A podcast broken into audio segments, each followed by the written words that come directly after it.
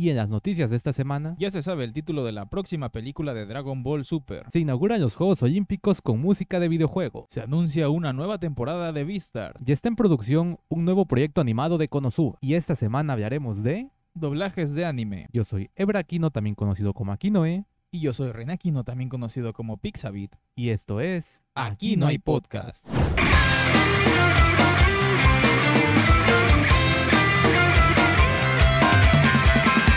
Noticias de canal esta semana.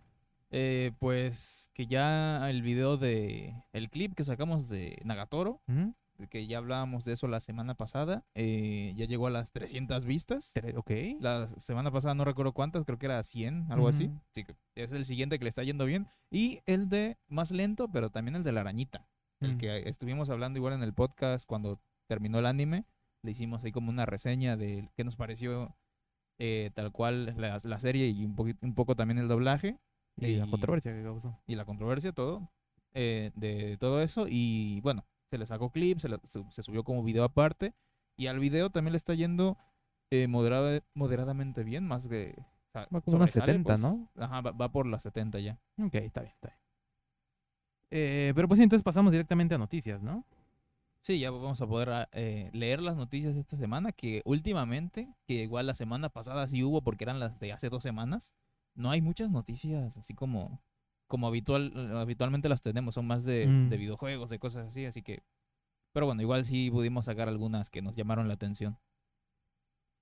Eh, primero tenemos aquí que el anime de Sayonara Watashi no Kramer, de Far- Farewell My Dear Kramer, anunció que cancelaron los cuatro lanzamientos de sus Blu-ray en Japón y que al final van a lanzar simplemente un único box Blu-ray, Ok. de que por pocas reservaciones.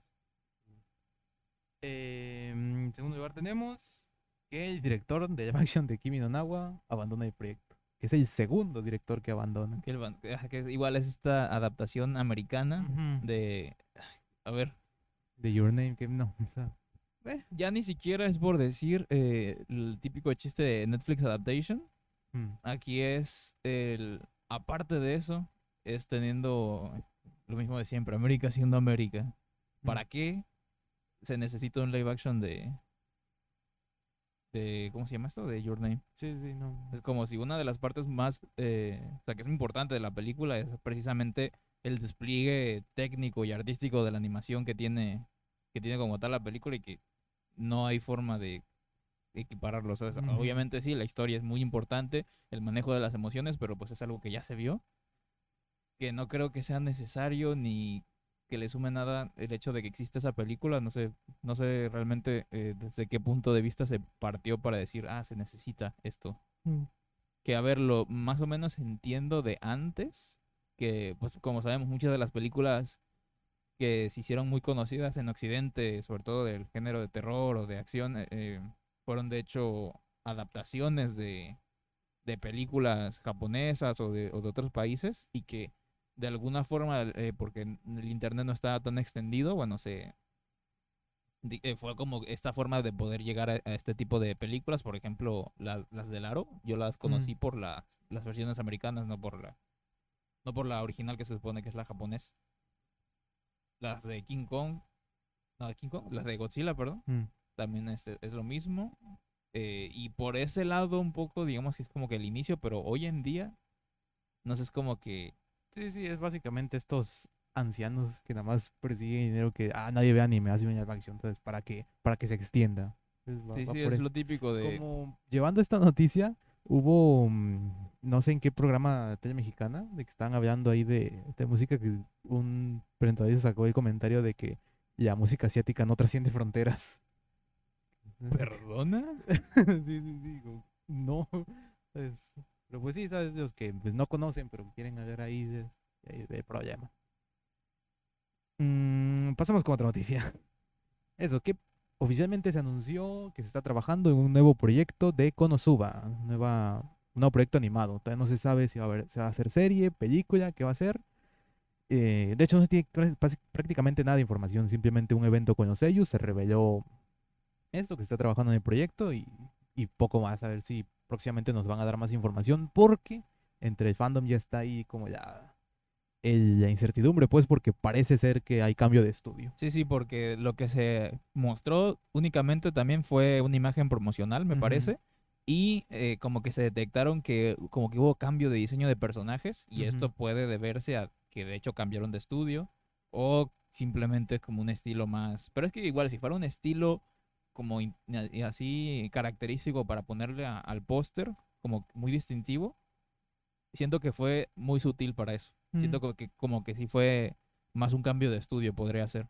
Sí, y sí, sí. también eso que no se sabe si va a ser eh, una nueva temporada o va a ser una película, el proyecto del que se habla. Entonces ahora solamente va a haber algo, pero no se sabe qué es. Y aquí eh, eh, aprovechamos para decir que Crunchyroll saca ya el doblaje de la película, Sí, que ya la favor, quiero ver. Por favor. Eh, ¿Qué otra noticia? Debo dejar de bloquear mi celular. Tenemos que mm, Tora Tomike, la historia de dos hermanas gatas y su restaurante que dará sitio al, que dará el sitio al anime en agosto. Serán unos 24 episodios cortos que se podrán ver en la cuenta de Twitter de anime y empezarán a transmitirte- transmitirse a partir del 5 de agosto. Sí, eso, bueno, es un eh, de estos animes cortos. Ujú. eh, y bueno, que eso, eso como que es la... No sé si novedad, porque tampoco es como el primer ejemplo que tenemos al respecto, pero bueno, fue curioso esto que son cortos que se van a poner en la cuenta de Twitter del manga, entonces. Pero pues y bueno, un- son gatos siempre. Sí, un anime de gato siempre, siempre viene bien. Eh, Bell de Mamoru Hosoda recibe una ovación de 14 minutos en el Festival de Cannes. Bueno, pues ya igual ya hemos estado hablando un poco de, de cuando se anunció y de todo esto desde, desde que se sabía que iba a haber una película nueva de Mamoru Hosoda. Eh, y bueno, que aparentemente le fue bastante bien, tanto así que en cines japoneses estuvo el pique, digamos que igual uno de los grandes éxitos eh, de taquilla en Japón fue el live action de Tokyo de Revengers. Revengers. Entonces fueron, desbancaron a el que parecía que iba a, a dominar la taquilla, que fue eh, Con contra Godzilla. Kong con- contra Godzilla. Y bueno, vemos que estos que se estaban peleando por el primer puesto, Bell y, y Tokyo Revengers. Sí, a ver cómo la traen, pues probablemente sí, sí la veamos. Sí, sí, sí. De hecho, pues ya, ya por todo lo que se ha hablado y, y, y bueno, que, que mi único acercamiento de Mamoru Hosoda fue positivo, no como el tuyo. Y eso, a ver si encuentro otro. Sí, sí, sí. O otro que me guste de Mamoru Hosoda. Espero que sea, que sea eso. Ok. Eh, ok, eso que se confirma que el anime de Beastars va a tener otra serie de anime, eh, adaptando ahí un nuevo arco. Mismo estudio, se sabe que ya va a transmitir igual Netflix, seguimos con, con lo mismo. Igual, pues, pues, o que ya nos vimos la segunda temporada. por Sí, sí, fin, que que acaba salió de salir, bueno, ya tiene como, como una semana. una semana, algo así, que salió con su doblaje en Netflix, Ujú. que ah, como así lo estamos viendo, eh, son como seis meses, no sé cuánto de, Sí, sí, de retraso. de retraso así de diferencia entre cuando sale en japonés y, y ya hasta que se sube a Netflix, entonces, pues sí, es un poco tardado, pero, pero bueno, el doblaje está bastante bueno y cre- creemos que vale la pena. Sí, sí, sí. Pero pues eso, ya tenemos anunciado una nueva temporada. Eh, el anime Summertime Rendering, fecha de estreno para 2022 en la televisión japonesa. Y pues ya hay una nueva imagen ahí promocional. Que es este, un anime, bueno, un manga que por cierto está, eh, se puede leer gratis en Manga Plus en inglés. Pero pues hay algo ahí Sí, sí, sí. que... mm, ¿De qué iba? Iba de viajes y de tiempo, creo que igual. Ah, sí. Es tipo recero Ok. de que reinicia. Bueno, pues eso ahí, creo que sí. No me acuerdo. Sé que ahí es algo ahí sobre descubrir sobre asesinatos que hay en una isla, pero pues que pasan ahí. Este. Hay algo ahí como que más misterioso, ¿sabes? Que hay ahí, Sí, sí, sí. que hay por dentro de unos monstruos que se llaman sombras, ¿sabes? la enfermedad de las sombras, una cosa así. Este, pero sí, ahorita que recuerdo, tiene ahí sus partes de ya conoces qué va a pasar, ahora eh, como que buscar otras salidas, pues tipo ahí recero. Ah, ok. que ok. está, está, está bastante interesante. Digo que yo leí unos unos veintitantos capítulos que tiene, tiene ciento y tantos, creo que llegó a 200. Y pues tendremos anime en 2022. A ver si me pongo al día con el manga. Em, One Piece rinde homenaje a sus fans con una serie de cortometrajes con música de Radwimps. Bueno, es- esto es por ya alcanzar Celebración, este, es la celebración de el capítulo Bueno, el volumen El 100, tomo 100 del el manga. tomo 100 del manga y el capítulo 1000 del anime. del anime. Como que llegará esto como un agradecimiento a sus fans. Es un, una serie de, de cortometrajes live action Mm. que más o menos ahí, bueno, hay un tráiler ahí que van a hablar de un fan de, de One Piece y Mm. algo ahí por ahí se ve con música De Radwimps. Radwimps de fondo. Entonces, bueno, es- está interesante. Igual, Sí, más sí. que nada fue la noticia eso de que ya el meme de One Piece ahora es más real. Digamos que ya son números, Mm, ya eran grandes, pero como que ya alcanzar esto, estos niveles ahora de mil capítulos. entonces, Sí, sí, sí. Y igual aquí hablar de. mm, hablando de live action, del de Netflix. Que Ah, es cierto Piece, que ya se hablaba bastante, pero no, ya, eh, como que Ya no ha habido ya no ha habido más noticias al respecto de un live action de, de One Piece, que se sabía que más o menos me parece haber leído que la primera temporada iba a adaptar eh, East Blue, me parece. Ok. Entonces, bueno, que, que obviamente sí se iban a recortar cosas, pero que Pero parece es, serie. A ver cómo. sí va a ser serie porque eso puede que los capítulos sean más largos, entonces por ahí se puedan adaptar. No, no sé, la verdad es que no, no ha habido... Sí, pues son 63 episodios, me parece, East Blue. Sí, sí, Así sí. que igual, no creo que hagas 30 episodios de live action. Estoy poniendo. ¿Quién sabe? eh, y Anime Isekai Ojisan nos muestra un- una nueva, una primera imagen promocional rebosante de energía mágica. Creo que este es un concepto interesante. Sí, sí, a ver, Pues- es, es lo- de siempre del típico Isekai, pero otra cosa, bueno, aquí es como un giro más aparte de esto. Y es de que aquí está el tío, este Ojisan, pues, que entró en coma, creo que hace 17 años, y de la nada despertó. Y pues resulta en ese tiempo, su sobrino pues descubre que a ella le gustaba mucho los videojuegos ¿sabes? y todo eso. En el tiempo que estuvo en coma, como que va descubriendo más de su tío. Y ya cuando despierta, que tiene ahí poderes mágicos, porque en todo ese tiempo que estuvo en coma, en realidad estuvo en otro mundo, pues. Como Sí, que que ya vivió Isekai, Isekai, ajá. ahora es regresando a su mundo. Sí, sí, es como que esta otra parte que no hemos visto muy explorada, como que como que ahí segui- seguirle buscando de dónde exprimir todavía más el, el- la tendencia del Isekai, pero bueno, igual, por lo menos para, para ver qué tal el primer episodio, eh, cuando salga, bueno, sí, ya está visto. Sí, pues te parece que van a ir más a la comedia, quizás a Sí, sí. ahí de los clichés de los Isekais, Sí, cosas me así, imagino supongo. algo estilo de esta temporada, el de Black Company. De Black por ejemplo. Company, sí, sí, sí. Em, eh, que la próxima película de Dragon Ball Super ya tiene título, que será Dragon Ball Super Super Hero. Sí, el título horrible. sí, sí, sí, como super, super. Sí, sí, eh, tuvo un panel en la Comic Con eh, que fue un, po- un poco que se fueron revelando algunos detalles y bueno, sobre todo esto que ya hay título, que ya hay algunas ilustraciones de Akira Toriyama que hizo para, Para los personajes, los para nuevos. los personajes y todo eso, entonces, bueno, más que nada es eso, que ya lo que se rumoreaba después se, se corroboró de que sí iba a haber una nueva película de Dragon Ball Super, ahora ya tenemos título incluso. Eh, tenemos, por ejemplo, también que los, eh, lo que se decía, que en la inauguración de los Juegos Olímpicos hubo música de videojuegos. Tenemos música de Dragon Quest, Final Fantasy, la serie Tales of, Monster Hunter, eh, Kingdom Hearts y otras Chrono sagas. Trigger, pues, así, sí. Muchas sagas pues icónicas pues que sabemos de videojuegos japoneses. Pues ahí por inauguración. Pues un bonito detalle ahí que... Sí, ¿Qué sí, hubo? además era como, como que no podía ser, como que era una parte muy importante de, de Japón como para, para el mundo, aquí como recordándolo. ¿Qué es o qué? Ah, que igual que equipos japoneses pues Ah, de sí, Juegos sí. Olímpicos entraron algunos con openings de anime. Sí, me parece el pues. equipo femenil de básquetbol japonés Ajá. entró con el, El opening, opening de de, Slam de. Slam Dunk, eh, me parece que también eh, en voleibol usaron el el de. Haikyuu y así. Entonces, bueno, igual Que- Está ahí el detalle pues que está... Sí, sí, que, que como poniendo este punto importante de que Japón realmente, culturalmente, sí, Ujú. sí está muy arraigado toda esta, la cultura del anime, de los videojuegos. Y también que está muy arraigado, muy pegado lo que es eh, el Spokon con los Juegos Olímpicos. Sí, Ya además. hablamos, tenemos un episodio completo hablando de eso. Que, vean. sí, sí.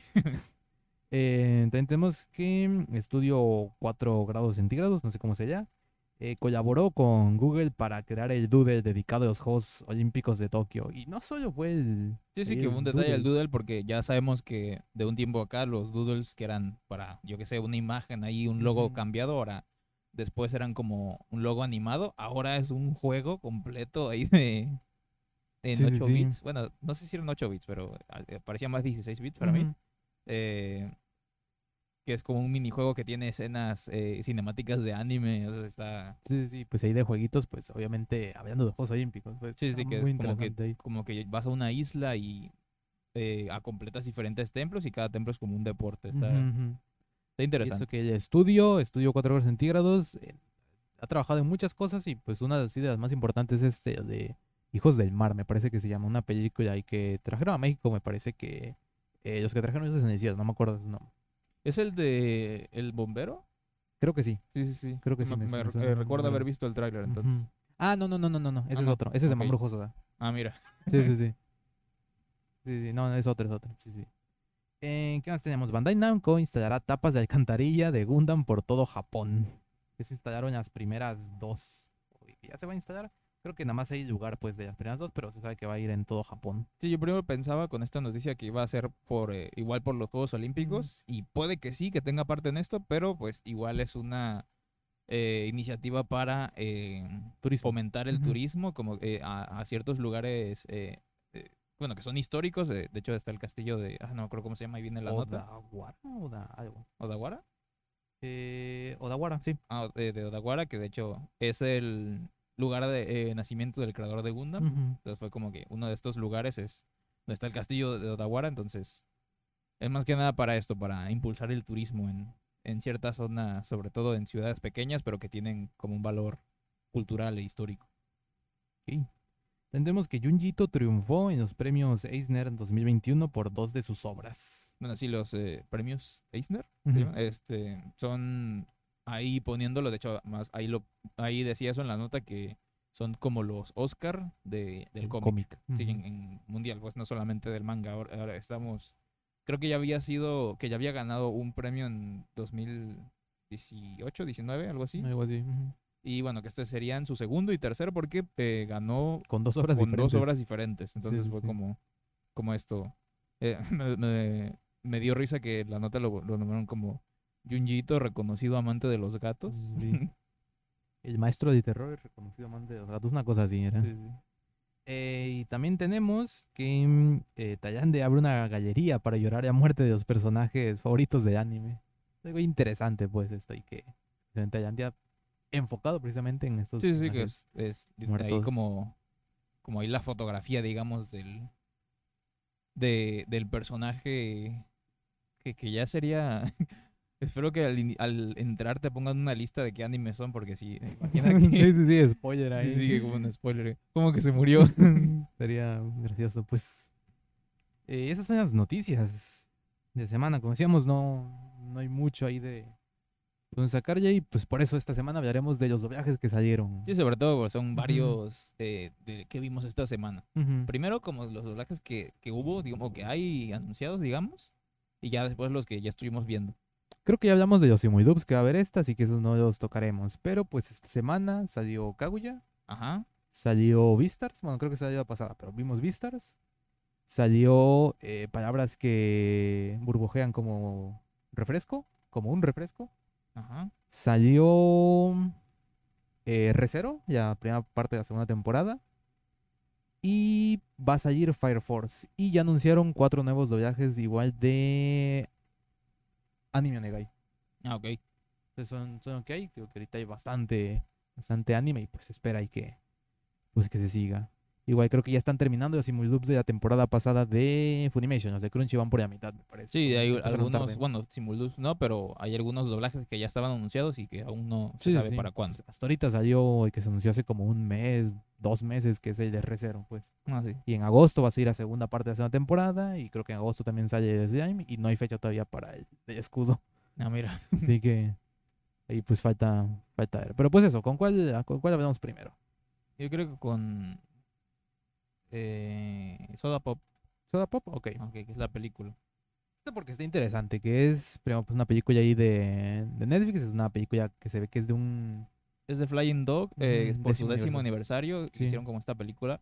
Y bueno, ahí como ah, eh, tomando este primer punto, se nota bastante que Ujú. va enfocada a ser un despliegue de animación, digamos, que fue es como una excusa para animar ciertas cosas, pero pues obviamente tiene ahí como una historia, como, como este desarrollo como, como debe ser, así que bueno, pero hay que tomar eso en cuenta que, que va más enfocado a esto. Y también, pues, el por qué, ya vimos más que nada, es porque venía con doblaje chileno. Sí, sí, sí, que eh, la última vez que vimos un doblaje chileno puro, que ahora vamos a hablar más de eso, fue con Little Witch eh, Academia. Little Witch Academia, que, a ver, fue uno de, es uno de mis doblajes favoritos de anime Sí, hasta sí, la sí. fecha, entonces muy bueno, la eh, me- eh, es como que eso, eh, diría que me extraña, pero pues no, como, como digo que no hay muchos trabajos así referentes de doblaje chileno con respecto al anime, y bueno, eh, es para mí- pa- diría que es mi segundo lugar favorito de doblaje. Ok, sí, sí, sí. Digo que igual que por si alguien no está muy familiarizado y para que tengan más ahí los de Avatar, leyenda de Aang. Ah, ok, Ese es doblaje Avatar es doblaje chileno. Y bueno, hablando de esto, que hablar de doblaje puro, nos referimos a que hay otros ejemplos por ahí, pero es en colaboración con Argentina. Ujú, Que a mí el doblaje de Argentina me gusta. Tiene ahí como sus, eh, sus peros, digamos, sus, sus problemas, pero eh, últimamente, bueno, las últimas cosas que han salido, como que ya se nota como ya más eh, estables, como que no sé, como que ya se ve todo más, más homogéneo Ok. cuando se trabaja puro Argentina y cuando se trabaja puro Chile. Que digo que ese, ese es el problema que yo más notaba, que cuando hacían colaboración se notaba mucho la diferencia de, de, de sincronización, de los micrófonos de, y, y del nivel de, de los actores. Y más que nada, creo que estas dos eh, colaboraciones que son las que yo tengo en mente, ahorita no sé si tú recuerdas otra más, este, era, no era con Buenos Aires, era con Córdoba. Ah, bueno, Entonces, que era una escuela de doblaje la que estaba haciendo ahí. O sea, que igual eran alumnos y bueno, el maestro era el que peor hacía. Pero eso sí, los que yo tengo presentes son la película de eh, No Game No Life y eh, Danmachi. y Danmachi. Sí, creo que. Me parece que hubo alguna otra por ahí, pero creo que sí son esos. Creo que esos son los que son en colaboración, pues. Pero pues sí, que a mí la película de No Game No Life creo que la vimos en japonés, ¿no? Precisamente porque el doblaje está en Sí, la vimos en japonés. Pero ajá, sí, sí, la sí. vimos en japonés. No Game No Live La serie, la, la es todo revimos. Córdoba. Ah, eso fue Full Córdoba. Ujú. Esa sí estuvo bastante sí, buena. sí, Sí, sí. Me gustó bastante. Pero pues eso, igual Danmachi. Ya queríamos ver cuando entramos que es un doblaje, pero precisamente el protagonista, que es el maestro que hicimos, era, era horrible. Sí, ese es el maestro de doblaje argentino, no recuerdo su nombre ahora. No, yo tampoco. Que, que era como que si leíamos en, en doblaje wiki que él estaba en algún proyecto, era como que no, ya este doblaje está arruinado. Y se cumplió en Parasite también. Por suerte, en Shokugeki no Soma, me parece que de hecho él es Soma. Sí, sí, y lo hizo y ahí mejor y sí lo hizo mejor, por eso entonces dijo, ok, entonces ya. ya Pero entendió. en general ya como que siento que el doblaje de Córdoba tiene algo muy característico que solo a ciertos animes se queda. Sí, sí, y sí. para mí con Shokugeki no Soma, a pesar de que no es un anime serio, pues que es ahí como de comedia, que no- pero en general son así los que me gustan con ese doblaje, no me gustó ese, no, no, yo no lo... Sí, por por un resistir. ejemplo bueno, bueno, eh, está el de No Game No Life, pero también, por ejemplo, de, eh, de Nosaki-kun, igual es doblaje de Córdoba. Que a mí me gusta, me gusta muchísimo ese... Sí, sí, el de Nosaki-kun le pegó bastante, bastante bien. Sí, sí, sí. Em, pues eso, la, la película. Ah, sí. De Ah, una cosa más, eh, y doblaje chileno puro que hablábamos de Little Witch Academia, ahora en este de. Soda Pop, no recuerdo el nombre completo. También hay uno que se llama... eh, ah, ¿cómo se llama? Ah, ok, sí, sí, Eh, sí. Caballero del Área, algo así, Una Caballeros del Área. Sí, sí, que es uno de fútbol. Ahí, todos los personajes principales y los que y los recurrentes, 10 de 10. Pero las voces, eh, ¿cómo se dice? ¿Extras? Ajá, los extras, todo esto, eh, o algunos personajes no tan recurrentes, no sé, tenían, sí se notaba bastante malo, en Mm. general, o sea, que malas actuaciones, que la voz, como que querían hacer una voz diferente, que esto es lo otro, que eh, probablemente una de las razones por las cuales no se ve tanto, es que no hay muchos actores. El también-. No hay, eh, de hecho, pues fue una de las razones por las cuales para un anime con tantos personajes se tuvo que, que hacer colaboración, digamos, entre, entre Chile y. Argentina. eh, pero bueno, y que igual aquí no recuerdo si repitieron voces. No, no sé, la verdad. Bueno. No, no tengo enterado. Y pues que igual tenemos de, creo que otra donde se ha visto voces chilenas, en el infame doblaje de Boku no Hero. Parece que también hay, pero pues es ¿Cuál? ahí. Ah, bueno, que, que participaron, pues. Sí, sí, que Sí, hubo sí. voces chilenas. Sí, que, no, eh, que no se infame por las voces chilenas, hay que, No, sí, sí, sí. que aclararlo. Que son de la cuarta temporada, que es las que tiene voces rescatables. Sí, sí. Y por ahí son los, los protagonistas, pues. Pero pues sí, la película. Ahora sí, la película. Em, pues lo que ya mencionabas, que se ve que es para animar, que es para animación, pues para sí, sí, que pues, mostrar. es, es que pues era, es un estudio de animación que ya tiene 10 años y que para celebrar esto pues quisieron hacer este proyecto como para, para presentar eh, un- de, de una forma pues eh, qué es lo que son capaces de hacer, digamos. Mm, Y bueno, tiene desde el inicio tiene esta combinación de CGI con 2D, Ujú. pero es, es principalmente 2D. Es como que Sí, solamente sí. se utiliza para más que nada este los movimientos de cámara por estructuras arquitectónicas modernas, digamos que es un centro comercial, entonces estos líneas rectas, bueno, era una forma digamos más fácil, pero al mismo tiempo para que se viera mejor, hacerlo en CGI mejor. mm.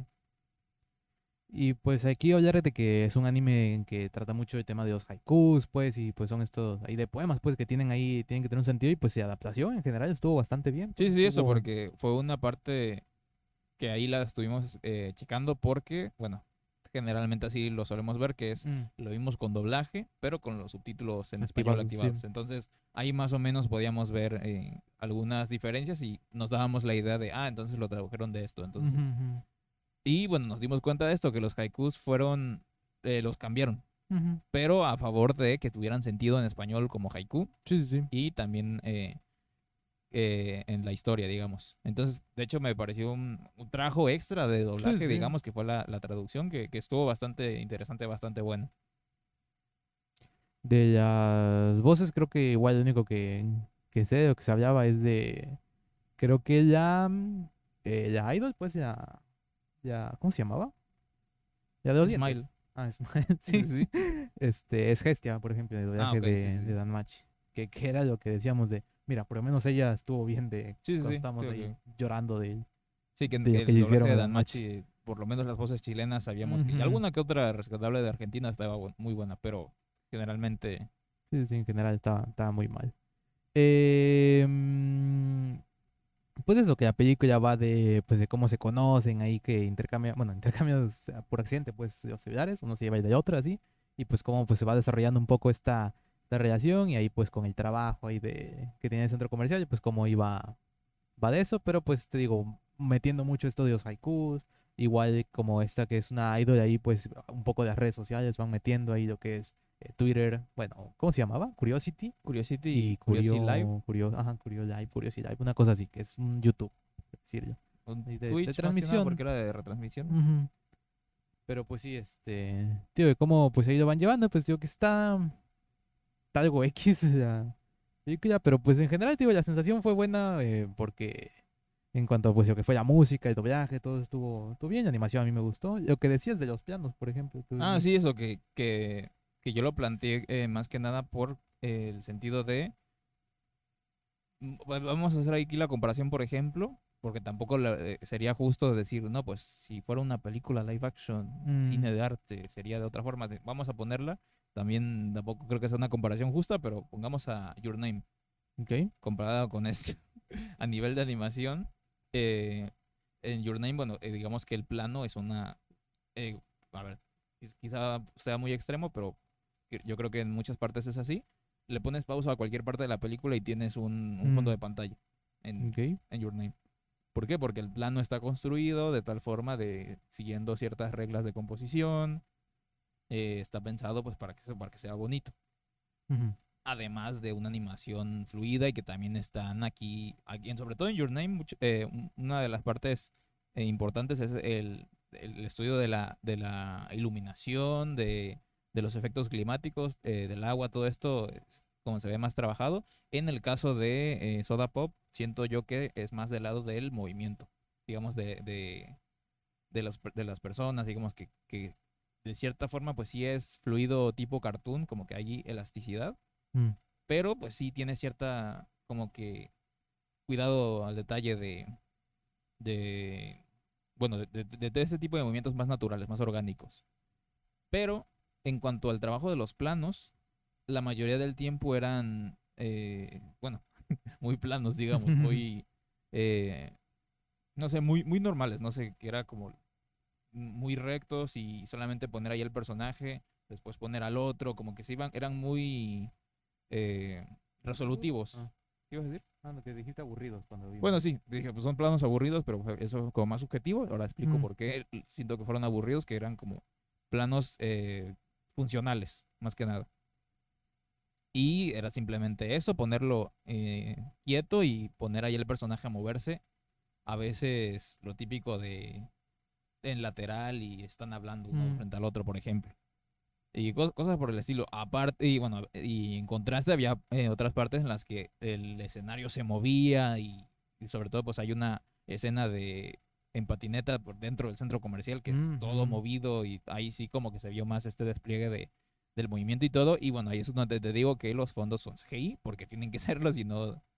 eh, podrían hacerse 2D, pero pues sería matarse para probablemente no tener un buen resultado. Entonces, Mm. bueno, por ese lado tampoco voy a decir que estuvo mal. También otra parte que se nota bastante es que los colores y en general el diseño de los personajes se ve que, bueno, obviamente pues tienen un, un diseño interesante. Este es, no diría que es el típico diseño de anime, como que se ven más Me recuerda más a Trigger. a Trigger o a el otro, el de, Masaki Yuasa. ajá, el de Eh, Japan. Sing, Ajá. Seizouken y todos esos ujú. Que, que va más por eso mismo te digo que al, al movimiento orgánico Sí, de, los, sí. de los personajes y por lo mismo tienen que optar por líneas más, más sueltas y más como más simplificadas digamos a los personajes Mm.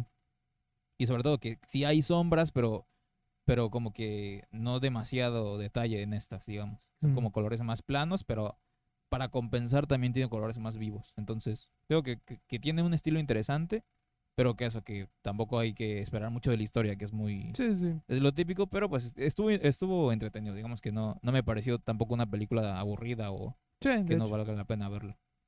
Y además vale la pena de poder volver a escuchar doblaje chileno. Sí. Estaba viendo eh, Choir Studios, fue el que hizo Netflix no Susume, Gamer en Rehabilitación. Ah, ok, sí, sí. Eh, Más Red y el que va a ser Platinum End. Así que un poco Sí, en Más ahí. Red igual no era tan exagerado, pero igual noté esto en el trabajo de las sombras. Igual eran un poquito más planas. Pero pues entonces igual te digo que ya sabemos un poco qué esperar para Platinum End. Tenemos Ok. ahí una, una idea. Pero pues sí. De hecho, se Eh, vio en el tráiler, de hecho. se vio un poquito. se llega a ver un, un poco. Eh, ah, bueno, aquí diciendo eso, pues de que ya eh, Crunchyroll confirmó que ellos van a tener esta temporada, la que viene, pues. Así de Platinum. Man. Ujú, Ahorita en otoño ellos van a tener Platinum Man. Eh, ok, eso fue nada más hablar sobre la película, ¿verdad? Sí, sí. Ok. eh, entonces pasamos con Beastars. Sí. es el más antiguo que había. Pues eso, de que es una segunda temporada. Seguimos de lo que ya conocíamos, de lo que es de animación se mantiene igual. Ya no tenemos opening de Ali por muchas razones. Sí, sí, sí. Eh, ya no tenemos eh, opening eh, stop motion. Ok.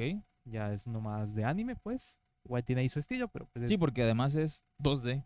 Que, Ujú, que es eso, que la eso. serie es CGI La serie y CGI. el opening es 2D. Como que, sigue siendo diferente a la animación de, de lo que se ve en todo el capítulo, pero ya no es este stop motion bonito que se tenía en el Mm. opening de la primera temporada. que ganó opening del año, ¿no? Me parece. Pues espero que sí, porque es, es bastante merecido. Este, ¿qué te iba a decir?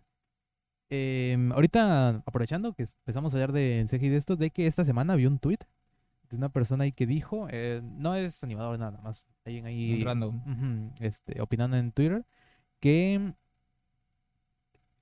no sé cómo lo puso, que estoy parafraseando un poco, pero como que el CGI nunca de- debió haberse metido en el anime, pues, que fue un error. que metió en estoy el de acuerdo. anime. Sí, yo, yo tampoco. Y ya está diciendo de, por ejemplo, le estaban diciendo de los el, el movimiento que hay en Shingeki no Kyojin, que no sería posible de no ser por el CGI, no hablando ya de la cuarta temporada que usaron en los Titanes, no del movimiento, pues, cuando están en este de, de Sí, sí. maniobras, pues, bastante cosas así, y después como que eh, se retractó un poco y dijo, ok, en los personajes.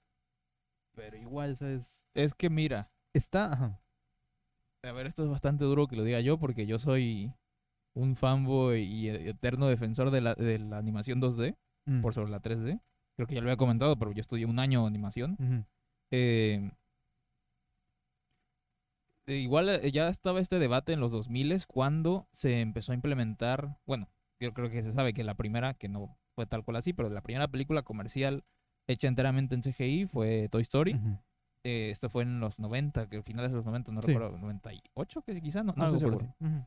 Eh, y a partir de y por, y por esta y gracias a esto se empezó a popularizar uno el concepto tal cual de un estudio de animación CGI, Ujú. porque antes existían, de hecho pues obviamente Pixar antes era, ah no recuerdo el nombre que era, pero era de del fundador de Apple, de. Steve Jobs. Que se encargaban para hacer modelos para, para videojuegos, para anuncios eh, de televisión o ese tipo de, de cosas.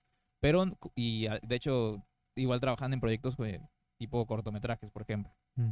Y fue a partir de esto que se empezó a desarrollar ya la idea de una, una película enteramente hecha. Porque obviamente antes de esto ya existía el CGI para el cine live action, ya se utilizaba. Pero bueno, digamos que a partir de esto se empezó a popularizar y empezaron a surgir estudios que empezaron a hacer series de los 2000 que fueron CGI. Que no sé si recuerdas Jimmy Neutron, alguna otra sí, por, sí. por así que.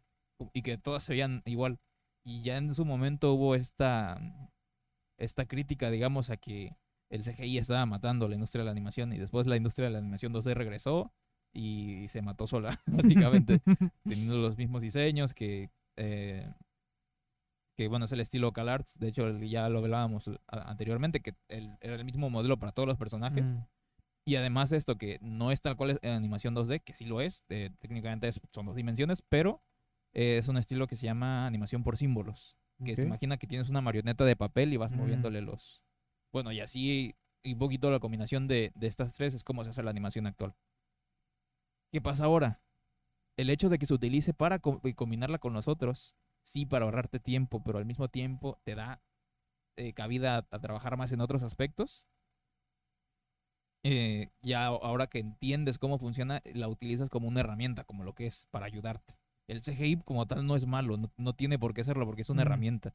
Es como, eh, es tan ri- ridículo como decir que el anime se, se debe de seguir haciendo en papel. Mm. Es como, es una herramienta que te ayuda para esto y debe aprender a usarse.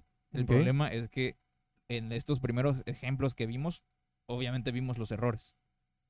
Siento que como está actualmente, ya eh, va como creciendo ya realmente lo que debió haber sido una herramienta. Mm. Lo de los personajes, te digo, por ejemplo, en Beastars, para el tipo de diseño de personaje que es, siento que hubiera sido difícil hacerlo en... Sí, sí. en 2D. Creo que muchas veces cuando estábamos viendo Vistar me acuerdo que decías de que, que esto no hubiera... que- no, más bien tú ponías que cosas que solo serían ahí que porque eran Vistas, pues. ¿ok? que como otra serie. Siento que igual, que Vistas es una serie muy única y que no sé yo si hubiera, me hubiera gustado tanto un Vistas en 2D. Para empezar porque ya, pues sabes que a mí no me gustaba, bueno, el diseño del manga. Ok, no sí, el tan- diseño del manga feos. está raro. tan feos. Pero pues sí, este, yo me siento que pues sí, que ayuda, que tenía que ser así Vistas, no sé, siento que, pues, que era necesario que fuera así Sí, sí, sí. esto, así que, o sea, que más que nada, pues igual, Vistar es un buen ejemplo de cómo se hace, pues cómo se usa, así que pues, eh, pues, pero sí, nada más quería dejar claro de que... Sí, también aquí poner el punto que tú consideras, por ejemplo, que, bueno, ya ahora el ejemplo eh, actual es el de el, ah, ¿cómo se llama? El- bueno, el High Score Girl y el, el nuevo de esta temporada, Mm, del- Shishigami Wo-chan. ajá, del mismo estudio. Ahí sí estamos hablando de igual de, de CGI para personajes. A mí me ahí- gusta. ¿eh? A mí me gusta. A mí también me gusta. Por el porque ya es un estilo, porque es un estilo diferente, ya no es sí y no querer emular el estilo de animación 2D. Ok, pero siento que igual, que no supo expresar, pero que se refería, por ejemplo, la última temporada de Shingeki. Ok, sí, como que usarla. Es que, de hecho, sí, es, eh, ahí ahí estaría de acuerdo o no, pero siento que va a haber un punto en que ya ni siquiera te vas a dar cuenta cuando, cuando hagan eso. Es que ese es el problema, que ahora está- se está utilizando porque, para empezar, tenemos el ejemplo de Shingeki que aquí se habla de, a ver, si, si con estos, eh, digamos, formas fáciles, salidas fáciles de hacer trampa para poder tener aquí el proyecto terminado, de un, eh, digamos que toda la situación que se vio, eh, en que se vio envuelto el estudio por esta explotación que hubo de los trabajadores, imagínate si realmente se tendrían que haber puesto a Ah, animarlo de la forma todo. tradicional. Sí, sí, sí. Entonces, por un lado, también eso, que, que, que la- esta temporada de, de Shingeki, aparte de, de eso que lo rodeó, se tiene además que fue como una, un proyecto apresurado Sí, sí, sí. por, por todo esto. Así que, pero ahora pone- poner el ejemplo de la arañita.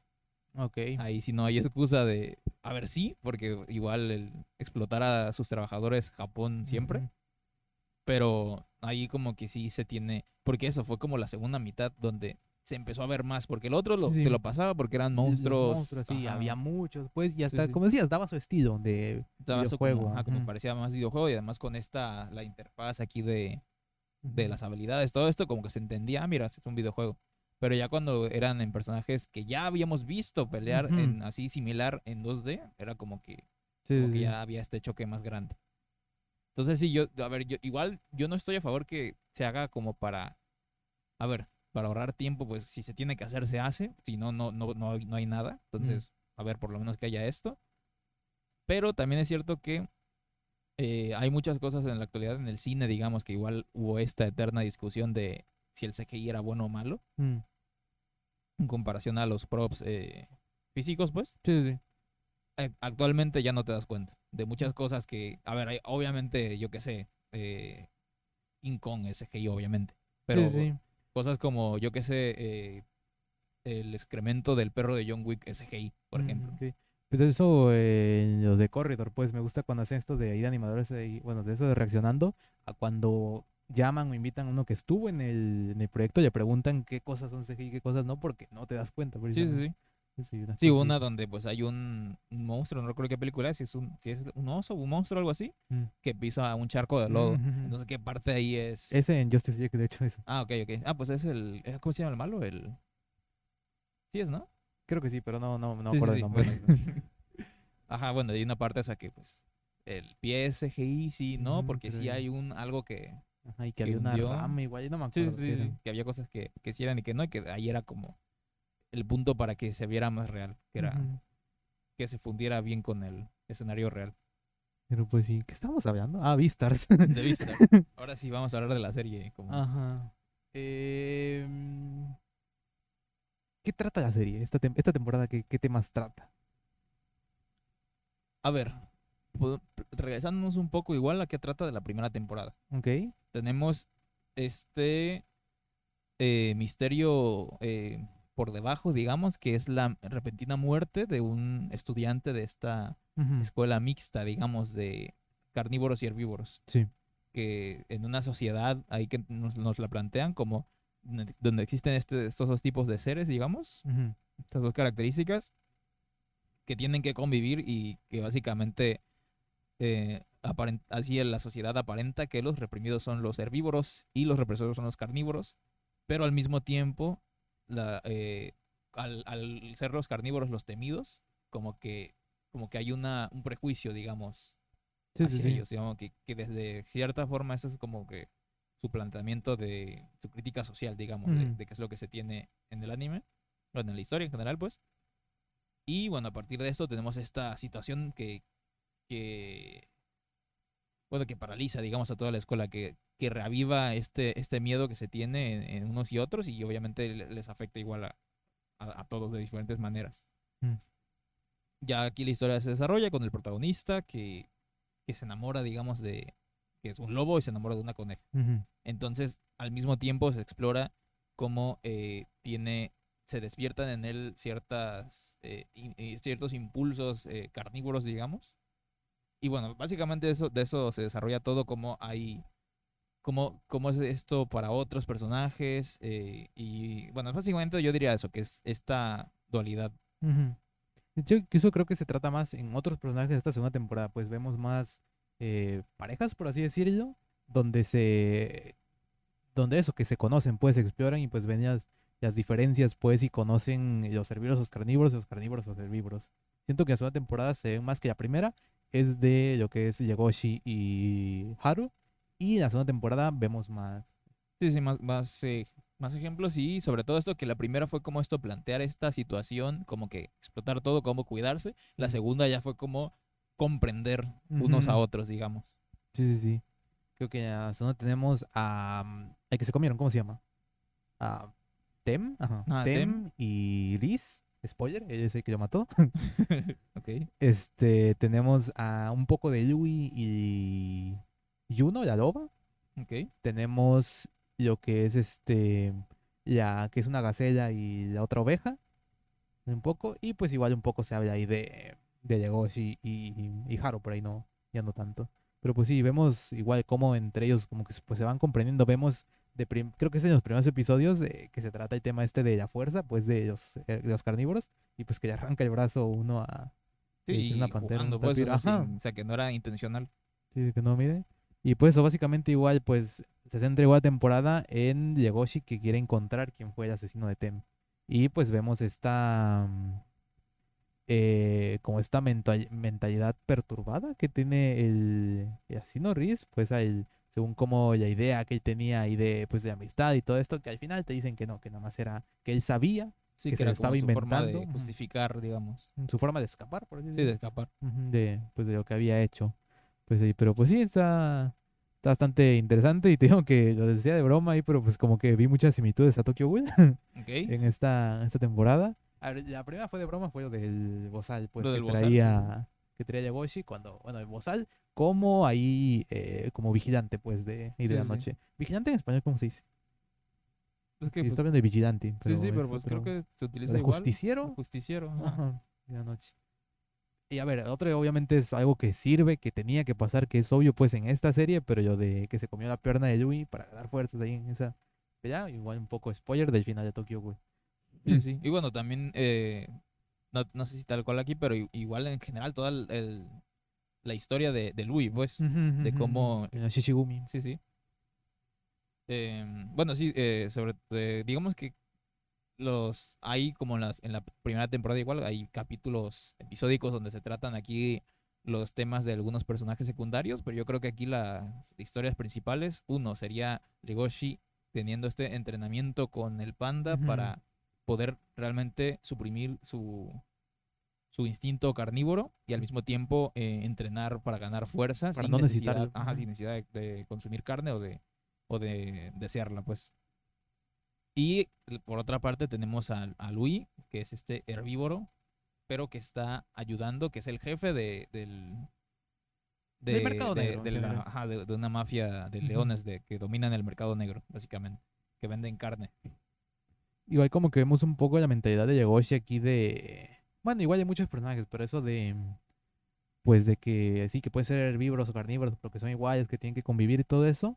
Y la mentalidad de Yui de hay cosas que solo los carnívoros pueden hacer y cosas que solo los herbívoros pueden hacer. Y pues eso de que su puesto ahí en el... Como líder del... De ahí de... Pues de Ashishigumi, pues ahí del mercado negro. Que dice que es... Como lo está haciendo es algo que solo un herbívoro podía hacer. Sí, sí. Sí, más que nada lo igual tratan. lo plantea como que sí existe esta división más que nada de roles, pero ad- además existe la que él considera la división real del mundo, que es no existe en carnívoros y herbívoros, existen ganadores y perdedores. Sí, sí. Es que hay carnívoros perdedores y herbívoros ganadores. Eso. Pero pues sí, tío, otra temporada de Vistar estuvo interesante, digo, lo mismo. Y el doblaje igual siguió por... Además creo que no hubo personajes nuevos, ya Serpiente que fue Laura Torres. Y ya, creo que fue todo, porque a Shishigumi ya los habíamos visto. Eh, sí, yo creo que todos lo habíamos... Ah, bueno, Sí, el las- nuevo, la nueva oveja, la nueva alpaca ahí que fue Arturo Castañeda. Sí, pues igual las, las del club, este...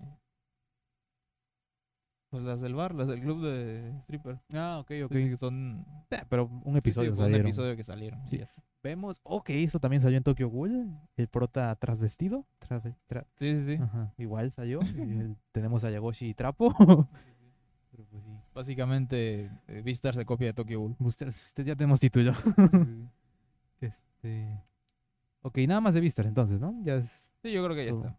¿Qué tenemos entonces? Nos queda Kaguya y Recero. Ah, con Kaguya. Kaguya, ok. Doblaje de Kaguya, creo que es uno de los más esperados. Y más antes que de esperado fue una gran sorpresa porque fue que se Ujú. anunció y ya va a salir dentro de los una más semana o algo deseados, así. ajá, y cuando se es que- y está viendo, que em, eso, que como es de eh, Kaguya lo tiene Aniplex, se esperaba que fuera eh, igual eh, dirigido por, por Mark Winslow. Y grabado en Sinergia Studios, que es donde fue todo lo de Kimetsu no Yaiba. Se, se esperaba que fuera ahí en el mismo, pero pues no. Parece que fue por Funimation y fue en VSI, que ya tenemos que es el, estu- el estudio de estrella de Funimation. Sí, sí. Es dirección de Leia Rangel. Sí. Sí, dirección de Leia Rangel. Y en general, a ver, em, el cast principal. Kaguya es Jessica Ángeles. Eh, Shirogane, el, el Kaicho es, Es, este, este, Heinz Enzo Fortuny. Chica, no se sabe quién es hasta fecha. Y hasta fecha, salió hace como tres días. Sí, sí. Y este. mm, Ishigami es Alejandro Orozco. Creo Y que el narrador. Ah, el narrador es Oscar, Oscar Flores. Flores. Sí, sí, sí. Digo que de primeras, ahí cuando los que se tenían confirmados antes de que se estrenara la serie eran Jessica Ángeles y Enzo Fortuni. Eh, Jessica Ángeles se esperaba para Kaguya. Me encantó como Kaguya. Sí, sí. Enzo Fortuni, de primeras. digo No que- se sabía, se estaba como barajeando entre va a ser eh, Eh. este Ishigami o va a ser el narrador, puede ser, o quién va a ser, pero eh, fue bastante curioso que como alguien lo habrá pensado quizá, pero como que se descartó rápido que iba a ser el, el presidente, digamos, y fue el que terminó siendo. Sí, sí. Que aquí, eh, bueno, más que nada eh, decir que se tenía como cierte, cierto prejuicio por que ya hubo, no diría problemas, pero sí cierta controversia con el, Doblaje y el doblaje Kaisen. de Kaisen, donde la hace el protagonista, eh, por eh, la decisión que se tomó de, de, digamos, el, no sé cómo llamarlo, el acento, el, la manera de, de cómo habla el personaje. Personalidad, por Sí, la personalidad del personaje de, que se le dio la voz fue, de, de- de hecho, el, tal cual lo dijo, que fue una decisión arriesgada, pero que pues, que le gustó poder haberla, poder haber tenido la capacidad de, de- de experimentar, digamos, de, de esto. Que hay mucha gente a la que no le gustó, otros eh, que igual como que sí lo defendían, entonces, pero sí, eh, tener eso en cuenta que, que ya como que hubo cierto... Había perjuicio, sí. Ajá, ya, ajá, ya hubo prejuicio. Y a ver, de primeras, a mí como que sí me, me decepcionó, me molestó escucharlo ahí de primeras como el, como el presidente, como el Kaicho. Más que nada porque algo que sí se vio en la serie, que sí tiene ese problema de cuando necesita exaltarse, Enzo no puede. Sí, Enzo como que su voz es muy buena, pero el rango no es, no es muy grande. Es que también es, es este tipo de personajes más jóvenes, cuando quiere hacer la voz más joven, no puede gritar Sí, sí, sí. con, el, con el personaje, entonces está... Y yo digo que ese es el problema, no sé. Pero en general, todo, o sea, ya escuchando, ya viendo como el Sí, sí, sí. personaje, sí, me acostumbré. Digo, aún tengo esos problemas de cuando se exalta, porque el Kaicho se exalta mucho, pues si se nota en japonés y, Sobre todo con su voz interna, digamos que pasa mucho. Y eh, pues en el doblaje casi se, se pierde un poco eso, pero en general digo que es prácticamente el único problema que tendría. Todo lo demás del doblaje a mí me... Y... Un poco en adaptación, Ok, porque en adaptación el- bastantes chistes adaptaron y está muy bien adaptado, sí, sí. Pero, como me adaptaron Senpai, y no hacía falta que me lo dejaran. Ya tenemos aquí nuestro video hablando de Nagatoro, de es importante que me dejes Senpai. Aquí no, aquí no me ponga superior. No quiero que en el doblaje posible de Nagatoro me dejen superior. No, no Aquí, me mira, gusta. En el de Nagatoro no me gustaría en lo absoluto que pusieran Mm. superior, pero en el de... Aquí en el de Kaguya no me pareció malo. Aquí el problema que tengo con este es que no era necesario. Podía no dejarme el... Aquí no era necesario. Se dice varias veces cuando es necesario que ella es de primer año. Ok. no es necesario que a cada rato esté diciendo superior, senpai, ¿sabes? Todo eso. Aquí no, aquí no, no importa, pues, en esto. Ya Sí, se sabe yo que es de siento más primer que nada porque le sumaba a este aire de, de, hay como de persona importante, digamos, y yo lo veía más de este lado que de, de que es un upperclassman, como ya hablábamos, sino que, a ver, que los otros, otros miembros del, del consejo lo, lo digan, bueno, obviamente pues es parte de la serie en japonés y que no, no lo hubieran hecho en latino, pues hubiera estado mejor, pero por ejemplo cuando fue a visitar la hermana y cómo se refería a los demás, como que ahí sí lo veía más, porque igual estaba hablando de forma más formal. Entonces, como combinaba. Entonces, Sí, pero a mí no me pareció un se nota problema. mucho con Ishigami, te digo, más que nada porque aquí la salida eh, fácil y correcta en mi, en mi forma de verlo era, mm, o sea, una, una adaptación contextual, pues. Depende de cómo estén sí, hablando. solamente cambiar. hablarle formal, pero sin decirle superior, Sí, sí, sí. sepa y algo así. Pero- te digo, igual es más que nada como que buscar hay cosas que sí, cuando estoy viendo un poco como que me saca, pero en general el doblaje a mí de Kaguya me encantó y pues Y- qué bueno que sirvió Sí. Bien porque pues, o sea, Kaguya es una serie que, pues, que si iban a tenían que, que hacerlo bien, es una serie muy famosa, muy conocida y que iba a afectar mucho un mal doblaje, ya tenemos un buen ejemplo de eso. Sí, sí, sí. Y eso que mm, ya estaba viendo ahí en, en redes, Sí, sí, sí. poco que no solo gustó en la comunidad de doblaje, como ya se esperaba, es un doblaje mexicano, es bastante fácil que tenga aceptación. Eh, ver, no quiere decir que, que a pesar de que, o sea, eh, está bueno, pues. Sí, eh, sí, sí. No quiero. Este, sino que en los los que ven anime, pues, los que siempre están ahí de que no, que a ver, no sé si son los mismos, pues, pero más en la comunidad de anime, anime, los que ven ahí los de emisión, pues, en temporada en japonés. Igual les está gustando, estaban como de, yo no tenía fe cuando dijeron, pero está bueno, está muy Sí, bueno. sí, como los que ven el doblaje de, de lejos, digamos, ah, existe y van a ver clips o algo así. Sí, sí, pero eso, que vi que, que les gustó, pues que, pues, que está, está bien ahí. Unos que, por ejemplo, que decían de que no tenían fe, escucharon que está Jessica Ángeles y ya empezaron a tener fe y aún así superó sus expectativas. Sí, igual. Mucho de eso ahí. La gran sorpresa, ya que fue al verlo, que fue uno de los que no se anunció, fue el narrador. narrador que era que- una parte muy importante, que curiosamente fue la, no sé si la única, pero lo que más resaltó es, des- el doblaje en inglés, es lo que se tenía, y que además es una pieza importante para la versión original en japonés. Sí, sí, y eso es lo que estaba igual leyendo, que es Oscar Flores para, ya, para ti, igual creo que sí, ya lo dijimos, Sí, que sí, para sí. nosotros es lo mejor de doblaje, él se llevó el doblaje de, de Kaguya, es buenísimo. Este, ya conocemos un poco como la personalidad, por así decirlo, de Oscar Flores, que ya sabemos... Sí, que cuando- ah, Oscar Flores de narrador aquí fue Oscar Flores. Sí, sí, sí. Y que estaba leyendo igual un, un comentario, y no me acuerdo dónde era, que, pues, que decían de que captó la esencia exacta entre lo que es el narrador original y el inglés, y que pues que es increíble. Sí, que sí, como ya hizo. mencionas que el de inglés se tomó muchas libertades para, eh, para hacer e- este papel, digamos, y Sí, que sí, igual eh, Que gustó en... ah, en latino igual se tomaron sus libertades, al mismo tiempo que sí se respetaban y tenía la eh, personalidad, de, la esencia de, de Oscar Flores, que bueno, es el, es el rey helado, por ejemplo, de Aventura, es uno de los chicos del barrio. Y bueno, que tiene este tipo eh, de adaptaciones que son más localizadas. más localizadas, digamos, entonces no se fueron tanto a, a eso, pero que sí tenía ahí sus puntos en los que sí ¿Hubo localización? hubo. Que, y de hecho a mí no me hubiera molestado más. Más localización. Sí, sí, sí. A mí sí me hubiera gustado un poco, de- de- hab- habría sumado naturalidad al doblaje. Sí, siento que como Esto. que nada más colaron lo que se pudo sin, Ujú. sin que llamara la atención tanto, pero Sí, fue un, lo único que así lo más fuerte que se notó fue eso que estaba hablando de Juan Gabriel y que de Chespirito no sé qué cosa, pero fue un, un audio voz, que estaba ajá. como pues era, era chica, era, era Fujiwara, pero era eso, estaba el narrador hablando y eso se escuchaba de fondo. sí, sí, sí. fue la única ahí donde se notó. Hay un poco en las expresiones de, de Oscar Flores, pues, donde Sí, sí, eso, que pero te- pues Ajá, como, como Digo. está narrando, pues a veces sí, la forma en la que dice algunas, eh, algunas frases, bueno, son como referencias a frases ya más conocidas Ujú, y ujú. ya. Eh, estuvo bastante bueno. Sí, sí, en general digo que qué bueno, ¿sabes? Que, que el doblaje de Cabo ya está, salió bien. Em, eso, que hemos visto nada más la primera temporada, así que uno conocemos ya voz de, de la... Ya que igual va a competir en Sí, sí, sí. Inómico. Así que no, no hemos visto la segunda, que y nos, nos falta. Y con eso pasamos a las segundas temporadas, a la primera parte de la segunda temporada de Re Zero. Que no le hemos terminado, nos faltan dos Vimos- capítulos. Ajá, vimos hasta el 11, me parece. Sí, vimos hasta el 11.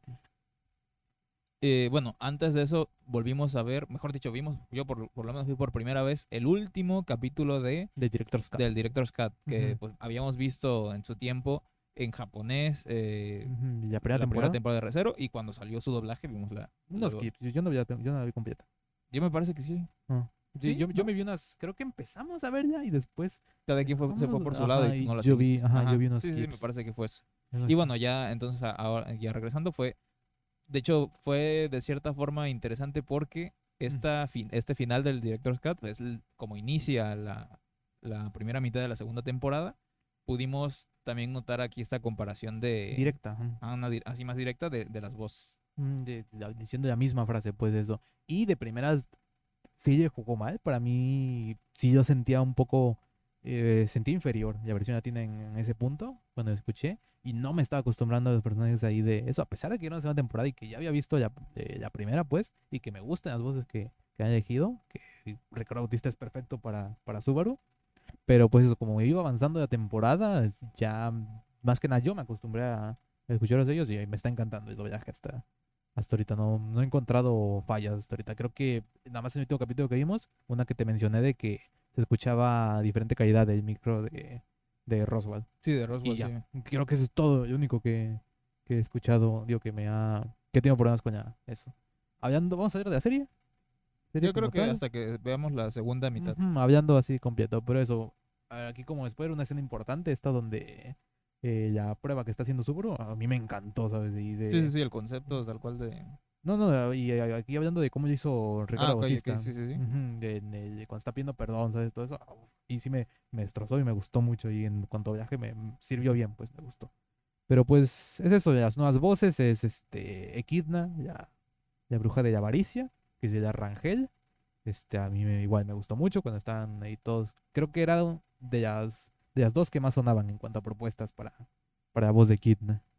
Eh, salió unos que sé que están diciendo que va a ser importante, que es el que sale al principio, el que es eh, obispo, arzobispo de Equidna, de hecho. Ah, ok, sí, sí, sí. Eh, Cornelius, algo aquí se llama, no me acuerdo su nombre. Este, mm, que es Arturo Castañeda, Sí, sí, que acabamos de escuchar en Vista, ahí estaba de nuevo, igual, muy bueno. Y, y poco más creo que no hay, está, está mm, Garfield, Ajá, que es Luis Fernando Orozco, que igual tenemos la comparación ahí directa de que es Yui de, de Vistars, un personaje súper serio, o sea, es una voz más grave que pone ahí, este, y como más, más propia, por decir, más formal, así, Sí, sí.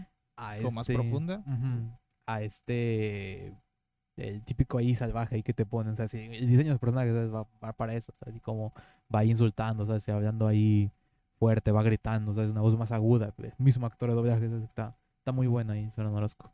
Y pues poco más, de hecho ahí no, no se ve mucho, ya vemos el regreso de unos personajes que se han visto pocos ahí en la primera, pero pues ahí todo bien, tío, que a mí el doblaje de, Retro me está gustando mucho. Y Sí, es sí. algo que me gusta, porque no me están gustando mucho los últimos doblajes de, Cru- de Crunchyroll. Había un...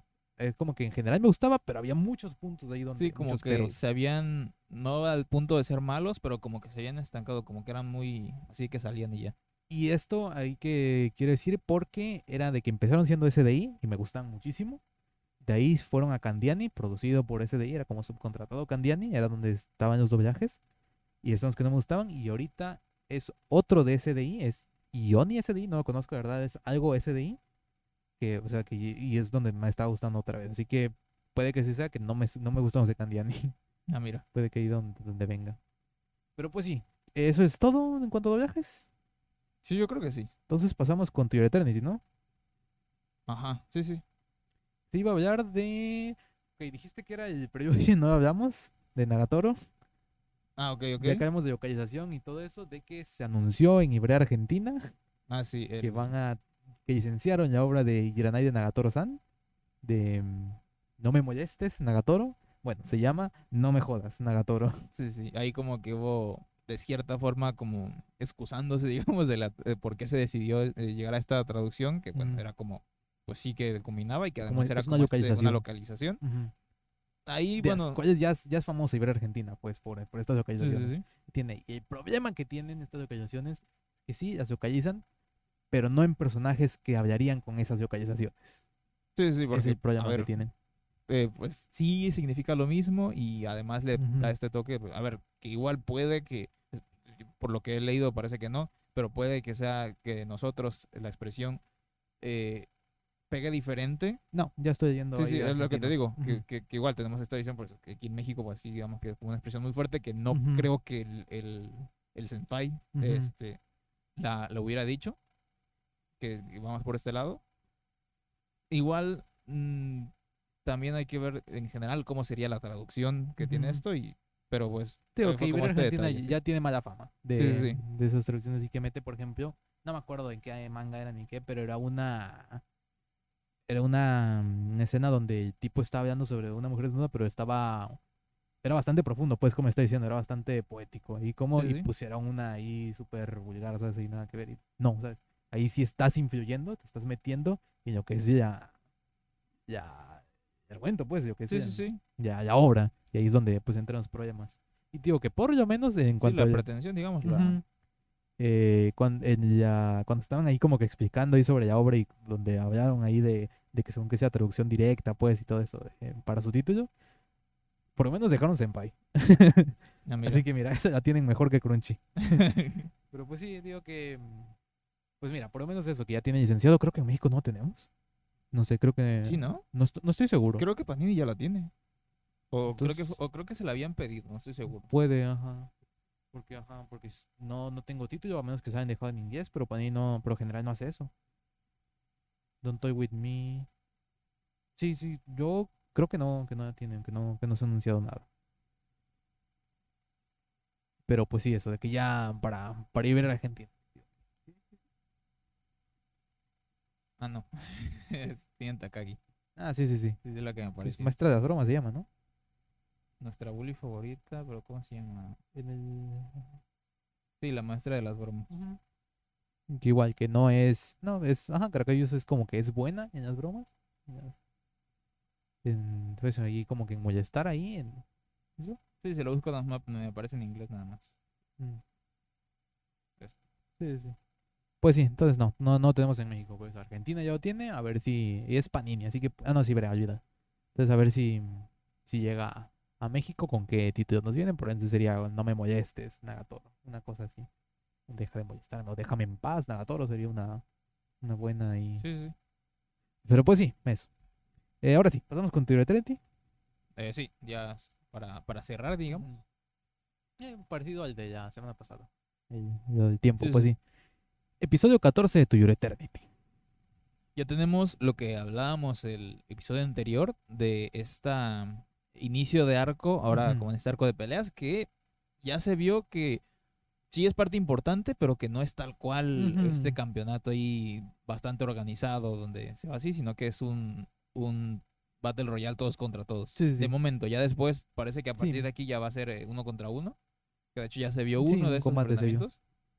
Y bueno, te- aquí más que nada lo que se ve es que está. Bueno, vamos a empezar a hablar desde el inicio del, del capítulo, que es lo que, se, lo que se fue viendo. Que empezó. ¿Qué empezó? ¿En qué empezó el episodio? Donde. Pues básicamente que te explican eh, qué es el lugar más a fondo y que el. eh, como que engañan a Inmo Ujú, para eh, que participe en este. Le dicen que es la única forma en la que puede salvar a. Sí, sí. básicamente. Decir, ya pues como que entra y vemos ahí cómo pues queda pasmado por eh, así como la brutalidad más que nada en que Sí, se sí, ve que ahí. para él era fácil porque decía, ah, mira, solamente tengo que no morir. Ujú, Era por cómo se explicado y cómo no entendía. Pues eso de que es un un personaje, pues, de que siempre ha estado llegado a, a la muerte, pues todo lo que hemos visto está de eso, pero ahorita sí es esta isla es todo muerte, básicamente. Es como el choque que tiene Inmo después de estos cuatro años que tuvo ya como eh, queriendo vivir como humano, ajá. ajá. Más que nada. Porque eso es algo que nos deja muy claro en este episodio y que ahí nos dice el creador a, pues ahí mismo de tú no eres humano, ¿sabes? Como que tú eres diferente, pues de que no, como para separarse, pues de eso. Como que, pues que entienda, pues de ahí de, pues de que los humanos son seres que van a morir, que tienen que morir, pues que tienen un tiempo limitado de vida, pues de que, para que no se afecte Inmo, ¿sabes? Porque durante todo su tiempo ahí seguirá, seguirá viendo, pues, de, de eso, todos los años, y pues puede que el arco este sea para eso. No creo y no quiero que igual un Inmo así frío, pues que no importe eso. Probablemente se vayan a la Inmo, a los de la isla, a los que se ven que probablemente este sea el grupo con el que siga. No sé, digo que siempre decimos, más que Sí, nada sí, yo digo teorías y nunca se, se cumplen. Por eso más que la mentalidad de Inmo infecte a ellos que Inmo pierda la suya y sea un personaje frío y que no le interese la vida, pues que se vea, que se vea diferente. Lo vemos llorando por un topo. Sí, sí, sí. Entonces ahí en esto. Pero pues sí, igual eh, eso que mm, que es el arco este de pues de combates, ahí que vemos que es para convertirse en el rey de la isla, como para dominar. Y que Este, eso le daría la posibilidad de salir de la isla y bueno, hay más que nada como que lo manipulan porque si hay un rey inmortal, digamos, un rey que, que no lo pueden matar, significa que hay alguien que puede eh, liderarlos para poder escapar de la isla, básicamente. Sí, Sobre todo se habla de esto de que son los familiares de los prisioneros, que son como que como que técnicamente sí pueden salir, pero no pueden hasta... Sí, está como que hay, jerarquías pues dentro de, Sí, sí. de la isla esto.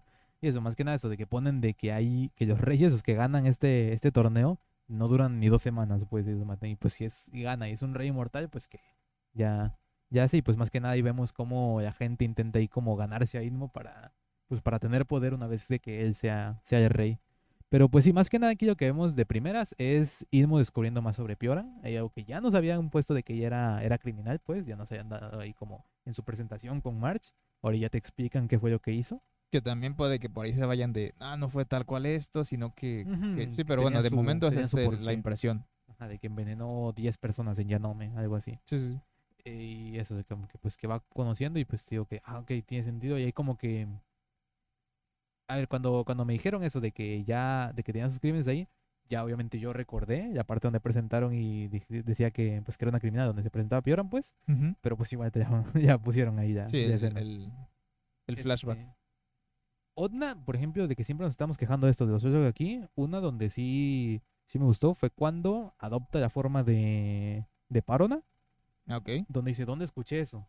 Porque igual yo tampoco me acordaba y me ponen ahí la escena donde paran ahí se de Sí, sentido de la vida. porque es eso. diferente porque no puede ver su cara porque fueron de los recuerdos que, que dentro de- perdió, ajá. pero parece que como tal, que aquí es esto, es- hay que ver esto porque hay como que este otro, otro punto para explorar los poderes, digamos, de Inmo, a menos que, que ya se haya muerto. A menos que Paran de decir muerto que aún no sabemos nada de ella. de Sí, eso. sí, sí. Eso es lo que teníamos, pues, de que Idmo solo se podía transformar, lo vimos en el viaje con Pioran, solo se podía transformar cuando las cosas morían. Creo que fue el, el culmen del arco de Gugu, fue eso, cuando se transformó porque Gugu murió. Creo que era, era la única forma en que se podía. Ahora, o está evolucionando sus, sus poderes, o está conociendo más sobre ellos, o Paron está muerta. Ese es el, Sí, el punto de ahorita. Y hablando de esos de otros personajes que regresan, vemos ahí que lo que parece ser Hayase, que es la líder de la guardia esta de Yanome, también está en la isla. Y vemos Y además que la toman que, que sí era una criminal, o sea, que sí está por eso y que además es una criminal violenta, que se escapó para participar en eso, como que ahí más o menos te van explicando todo esto. Sí, que eso que pues volveremos a ver estos, estos personajes. Pero pues sí, digo que más que nada aquí vamos, eh, digo que va mucho hablando de, de esta percepción ahora ahí jugando bien de, pues, de la vida y la muerte con Inmo, que es un ser inmortal. Pues. Ahí veremos cómo, cómo se sigue desarrollando. Pero pues sí, te digo, eh, no, no nos decepciona. general, Sí, no, sí. no hay ningún capítulo que parecía que en este iba a bajar por el- un capítulo, un arco de, de, de torneo, pero Ujú. ya habrá que ver cómo sigue entonces. Es la primera vez que me, me alegro de haberme equivocado. Pero pues sí, creo que eso sería todo por esta, por esta semana, ¿no? Sí, por esta semana y por el podcast. Igual ya nos hicimos eh, una hora con 10. Ya te digo que ya después de una hora ya es como, ya cumplimos, ya tenemos Sí, sí, podcast. sí, está bien. Pero pues sí, a ver si ya podemos tener tema para el siguiente día para tener Sí, sí, te digo que ya Pero que igual no me preparando uno, siento... pero que era de más de una semana y que igual esta semana pues, yo no tenía ni, ni computadora, así que sí, estuvo ahí. Pero pues sí, sí, salió el tema y para mí salió bien. Pero pues sí, eso. Que mm, recuerden darle like, comentar, suscribirse y pues que nos vemos la próxima semana. Yo soy Euraquino, también conocido como Aquinoe, Y yo soy René Aquino, también conocido como Pixabit. y esto fue Aquí no hay podcast.